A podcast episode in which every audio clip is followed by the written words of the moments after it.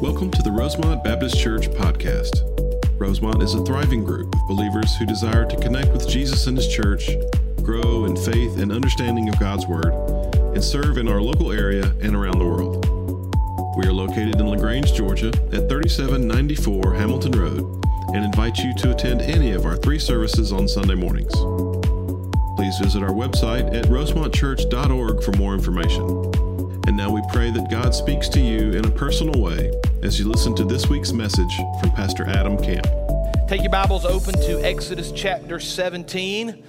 Exodus chapter 17. We are continuing our study this morning through the book of Exodus. If you're uh, new with us this morning, welcome. We're glad you're here. If you're watching from at home for the first time, welcome. If you're in our overflow area, welcome. We're glad you're here. We've been studying through the book of Exodus verse by verse to try to get a better picture of who the Lord is, of who the Israelites are. And we're seeing the glory and the majesty uh, and the truth of the Lord working through these people as they've now left Egypt through a series of plagues. He's led them out of Egypt. He's brought them through the Red Sea. They're wandering through the wilderness. And now, for 40 years, they're going to wander. They're going to seek the Lord. They're going to try to learn to trust Him. And we've been seeing really from the beginning that the Lord is an integral part of their lives. From the moment He re entered the picture at the burning bush, all the way until we see last week and the week before, He's provided manna and then water from the rock. And then last week, we made the connection that Paul makes in First Corinthians that Jesus is the rock. And you can go back and listen to that sermon if you want to hear it. But we're just seeing over and over the majesty and the glory of the Lord.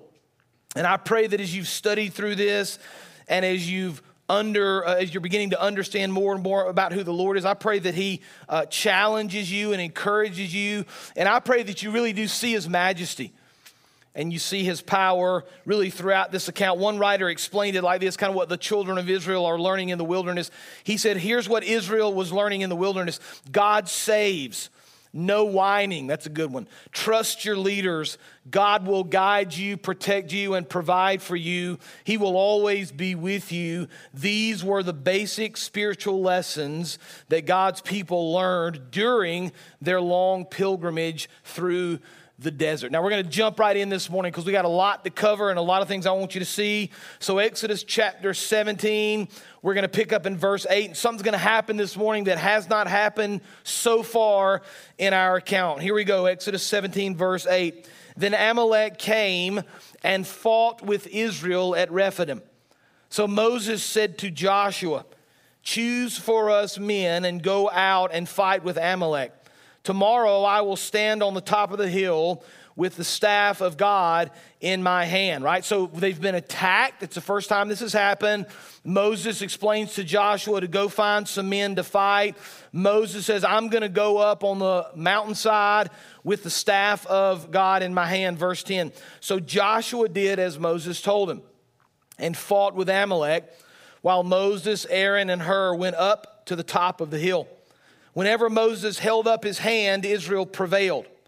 And whenever he lowered his hand, Amalek prevailed. But Moses' hands grew weary. So they took a stone and put it under him, and he sat on it while Aaron and Hur held up his hands, one on one side and the other on the other side. So his hands were steady until the going down of the sun. And Joshua overwhelmed Amalek and his people with the sword. Then the Lord said to Moses, Write this as a memorial in a book and recite it in the ears of Joshua, that I will utterly blot out the memory of Amalek from under heaven. And Moses built an altar and called the name of the Lord. The Lord is my banner, saying, A hand upon the throne of the Lord. The Lord will have war with Amalek from generation to generation. Now, let me give you just a little bit of background here. This is the first time we've seen the Israelites fight a battle. It won't be the last time we'll see it again, but for the first time, they've been attacked. They are under siege. And so the Lord kind of walks through this process with him, explaining them what they need to do. Now, we don't read a lot in Exodus 17 about this battle. We don't get a lot of background, a lot of story of what's taking place. But in Deuteronomy 25, Moses kind of retells the story. And so you don't have to look it up, but I want you to listen to exactly how Moses describes this. It's going to help us understand what's happening in Exodus 17. Moses says in Deuteronomy 25 17, Remember what Amalek did to you on the way as you came out of Egypt. Listen, how he attacked you on the way when you were faint and weary and cut off your tail those who were lagging behind you, and he did not fear God. So Moses gives us a little context here, right? And we're going to connect this to our lives here in just a second. Moses gives us context. Listen, Amalek attacked you. He attacked the people that were dragging behind. Maybe they were sick or older or children, whatever the case may be. They kind of came out of nowhere. It was a surprise attack, and they tried to defeat you. Now, we're learning about the people of Israel. We're learning about their journey in the wilderness. We're learning how the Lord walked with them. But there are all sorts of spiritual lessons that we can learn from this account as well that apply to our, li- our lives today. So, as we think about the people of Israel falling under attack, as we think about the people of Israel being attacked in secret when they were weak, I want to consider this morning times when we're attacked. I want you to think just for a few minutes about times when you've fallen under attack Maybe you were weak. Maybe it kind of snuck up on you because you know either you've been attacked, you've been through difficulty in the past, you're going through it now, or at some point in the future it's going to happen. So, what can we learn from the people of Israel? How did they respond? How did Moses specifically respond while under attack? And how do we find victory in the Lord? So, I'm going to give you three major ideas right out of this text we're going to walk through it together. We're going to figure out how we can apply it to our lives, right? So here's the first truth as we think about how do we respond, as we think about victory in the battles that we face, number one, we find victory, first of all, through prayer.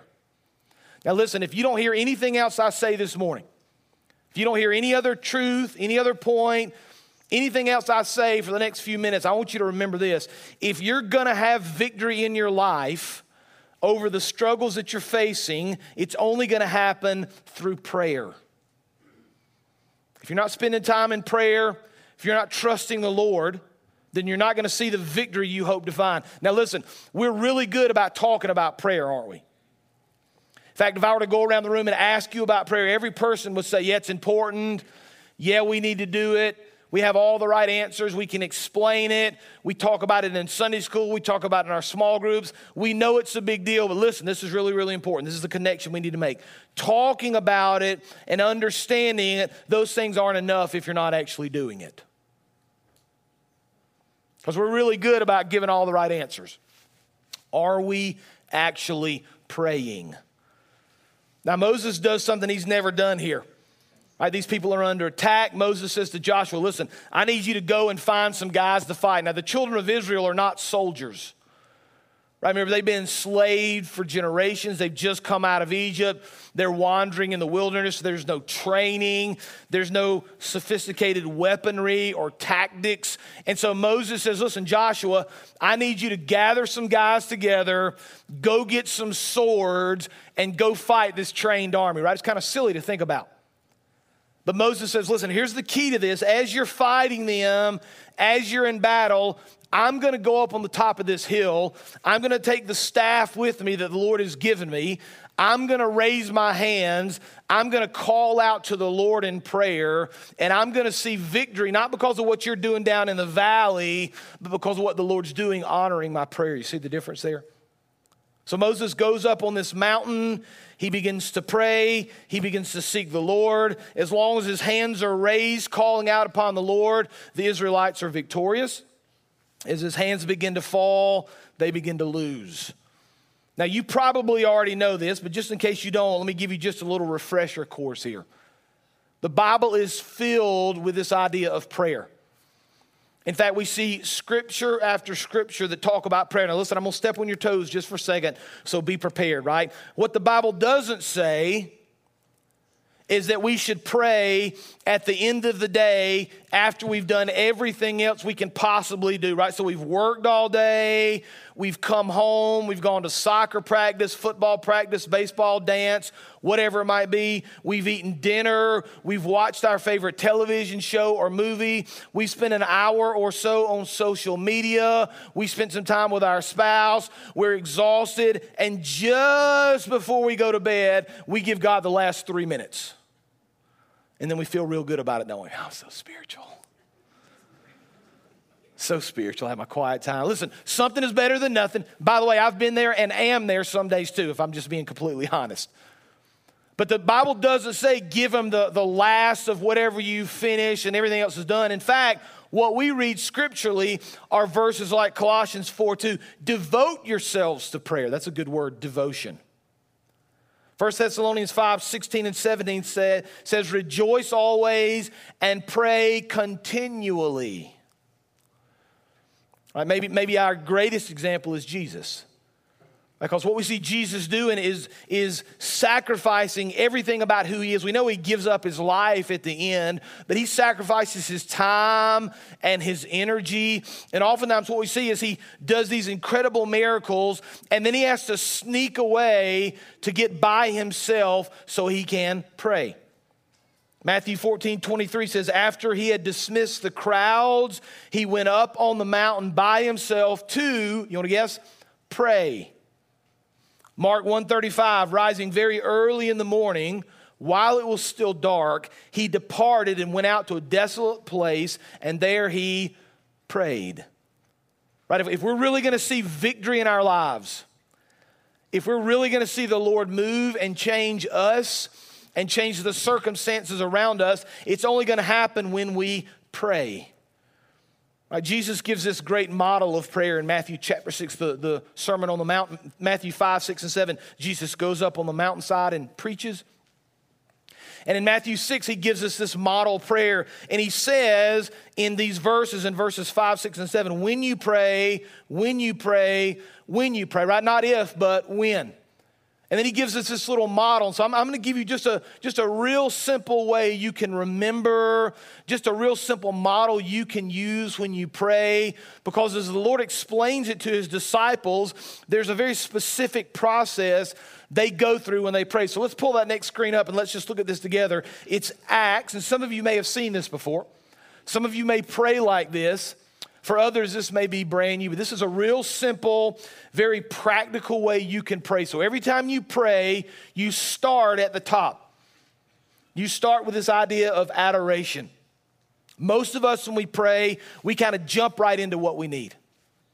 Lord, I need this, and I need you to fix this, and there's a situation at work, and then this, and we kind of give him our to do list, right? But that's not really the model that Christ teaches.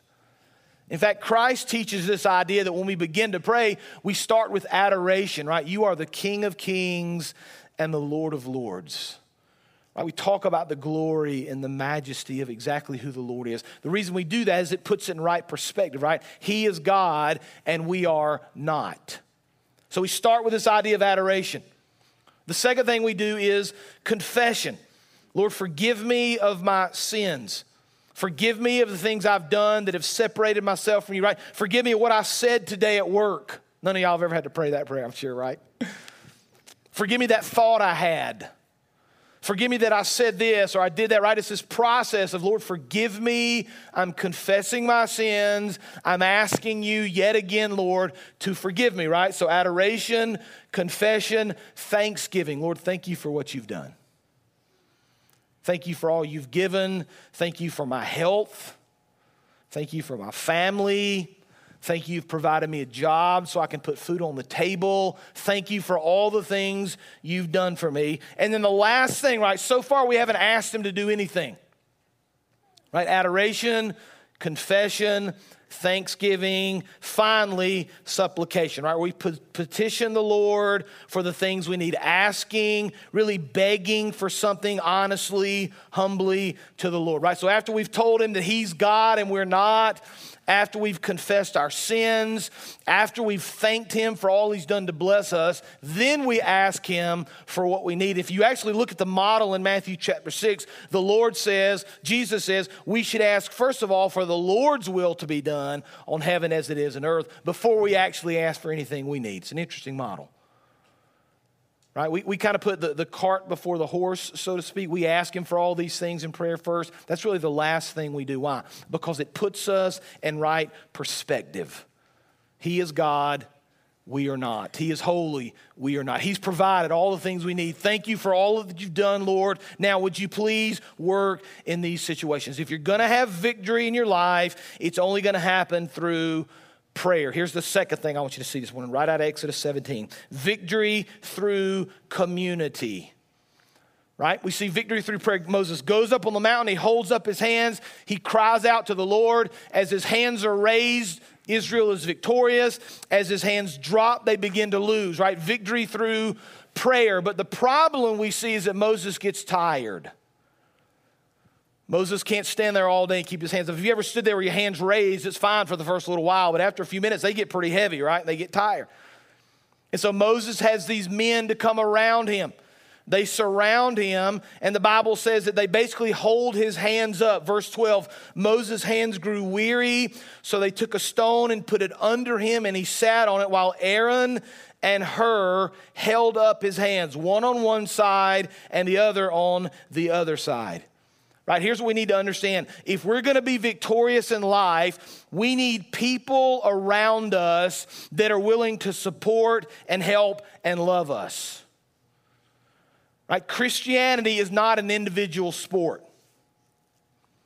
Right? There's a sense of this individual decision we make to Christ, of course. We're going to trust Jesus as our Lord and Savior. Only you can make that decision.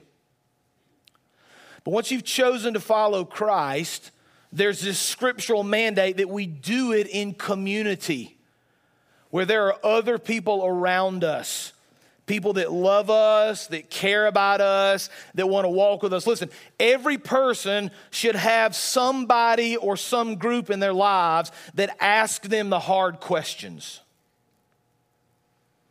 You need to have a group of people. Men, you need to have some men in your life. Ladies, you need to have some ladies in your life. You need to have people that you give permission for them to ask you difficult questions, to challenge you, to help you grow in your walk, to lift you up when you fall. Not only do you need people in your life that do that for you, you need to be that in somebody else's life. So, whose arms are you helping to hold up? Who are you walking through the fire with? How are you living in community? How are you finding victory through community in your life? Now, you heard already, Wendy did a great job talking about mission opportunities. And we are kind of rebooting, right? If you don't know, we sent mission teams all over the world until COVID. We sent 17, 18 trips a year all over the world to share the gospel of Jesus Christ. Many of you went on those trips. COVID stopped that. We're trying to reboot that, and we hope we can get back in a lot of these places this summer. But let me just say this I've always said it, I'm going to say it again. You don't have to get on an airplane to be a missionary, you don't even have to leave your area, you don't have to leave your neighborhood, right? There are opportunities all over the place for you to serve and be missional and to share the love of Christ. Here's the thing I love about mission work you don't have to have an official plan from the church to do it. Did you know that? Some of y'all are like, well, as soon as they get a, a list up on the website, as soon as they pick another place to go, I'll go, then I'll be a missionary, right? As soon as the church plans for us to go out in the community and share, I'll show up on a Saturday morning I'll go. Those things are good, and we're to do those things, but the best sort of mission work, now listen to me. The best mission work is when you feel called to the Lord to do it yourself. You go and do the work, and I hear about it after it's over. Those are the best mission trips.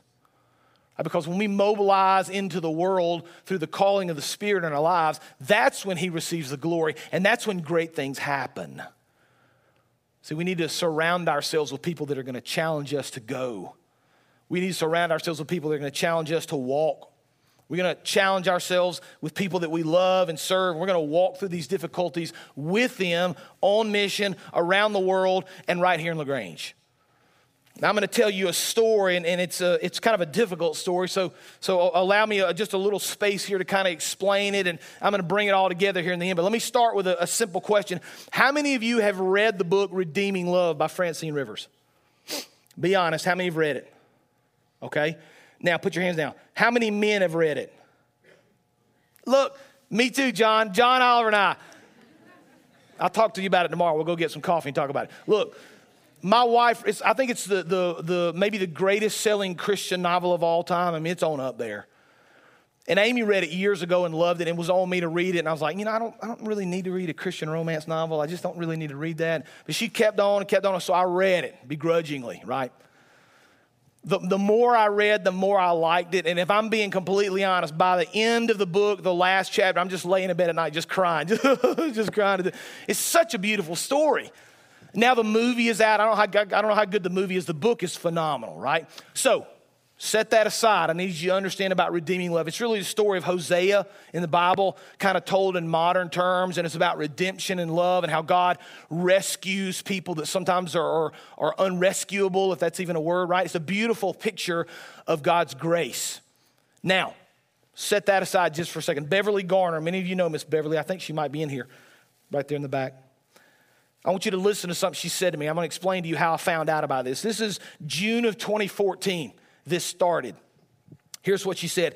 She said, I've been praying for the girls, and let me just give you a little bit of uh, uh, background here as well. I'm gonna, I'm gonna say this in as um, generic of terms as I can because they're little ears, right? When I say the girls in the establishment, these are girls that work as exotic dancers in an establishment here in LaGrange, okay? Out past Walmart. So, I mean, I know where it is. I've never personally, you know, I just. I've, I've been told, so I'm just. just right back to this. Let's just keep moving. So here's what she says. She said, I've been praying for the girls who work there, right? For about 15 years, she said she's been praying for these people and asking God to help them get out of there. Whenever I would pass by, I would pray for them. I wanted to go see them, but didn't know how without asking my husband to go with me, and that was not a great idea, she said. So she hears a story, a testimony on, on uh, TV about another lady who'd done this. And here's what she says As I watched her testimony on TV, it dawned on me that this was the answer I had been praying for for a decade and a half. So here's what she did I called this establishment and talked to the manager. I asked if a group of us women might bring dinner to these girls one night a week before most of the customers came in. He said, I don't have a problem with that, but why would you do that? I told him we just wanted to let them know they were cared about and loved by Jesus and us. And he said we could come the next week. So Stacy Hummer had told me for years that she wanted to go and help me. That's a girl in our church. Mackenzie Hudson, now Barlow, had also shared her passion for human trafficking. See how the Lord's working in all these people's hearts, right? So Mackenzie shared our plans with Amy Camp. That's my Amy. That's how kind of I entered this picture or heard the story. So Amy generously gave 10 books of redeeming love, right? We're making that connection there, to give to these ladies on that first night. This is just such a great story. She said, We took casseroles and crock pots. I just can't even imagine. Tablecloths and a vase of flowers, plus redeeming love books. This lady, I'm not gonna give her name, was one of the first girls to come and talk to me, and I immediately loved her. She had kind of an innocence that transcended the environment. I learned that her mother had died when she was seven. Their dad had remarried, and the stepmom didn't want them, so they wound up in foster care until they aged out.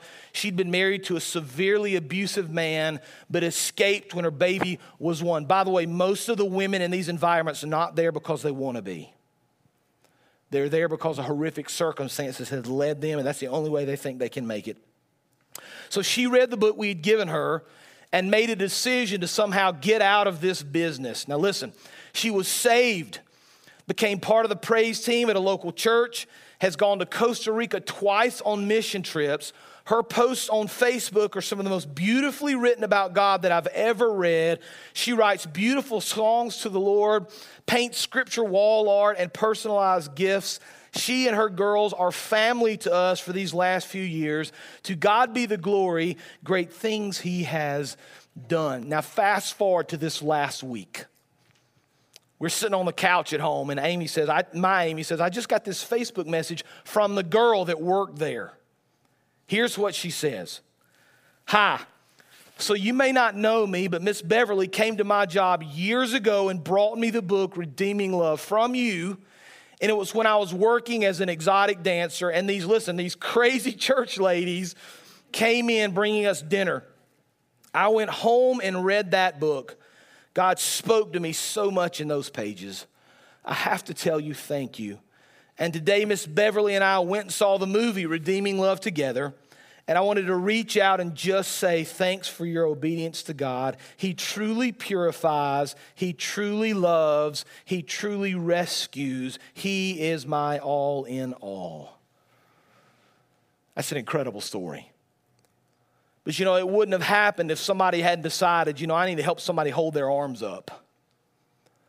I need to walk along beside these people. The Lord has given me this vision to go into a place that I probably shouldn't be going. I probably shouldn't even be thinking about, but the Lord's given me this heart to reach these people, to walk in community with them, to love them. And through the obedience of Beverly and so many others like her, the Lord has used this situation and redeemed this precious woman's life for His honor and for His glory. It never would have happened if she hadn't been in community thinking about how can I reach this person with the name of Jesus Christ. What are you doing to reach people for Christ? Whose arms are you holding up in community for Jesus. Now, I need to finish up. Victory through prayer, right? Victory through community. Now, truth number three victory through remembering. The Lord said to Moses, after the battle is won, after the victory has taken place, the Lord said to Moses, Write this as a memorial in a book and recited in the ears of Joshua that I will utterly blot out the memory of Amalek from under heaven. So Moses built an altar and called the name of the Lord. The Lord is my banner. You know, there are going to be times in our lives when we forget the goodness of the Lord. There are going to be times in our lives we doubt our faith, we doubt our calling, maybe that we even doubt if the Lord is real. And we need to be reminded sometimes of the good things He's done for us. The Lord said, Listen, write this down and make a memorial so that you can remember. There's to come a time where you're to struggle. There's to come a time where you're to walk through another difficulty. You need to have written down somewhere on some level what the Lord has done for you before so you can look back at it and be remembered of His goodness now. If the Lord did it then, the Lord can do it now. He's demonstrated his faithfulness and his power and his majesty. He's led these people through the sea into the wilderness. Now, victory in this battle. The Lord is our banner, He is our Savior, He is our Redeemer. When we trust Him, when we follow Him, when we love Him, the Lord gives us great victories for His honor and for His glory. What are you doing for the kingdom? How are you finding victories for Christ? Let me pray for us.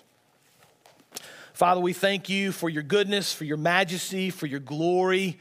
We thank you for this account of the people of Israel as they wander through the wilderness, Father, the victory that they have because of you, Father, through their prayer and through the community and love of others. And then they remembered all that you've done for them. Lord, help this truth just to rattle around in our hearts and minds this week as we trust you more, as our faith grows more and more in you. Father, do great things in our midst for the sake of your kingdom. We'll give you the praise and the honor and the glory. It's in Jesus' name we pray. Amen.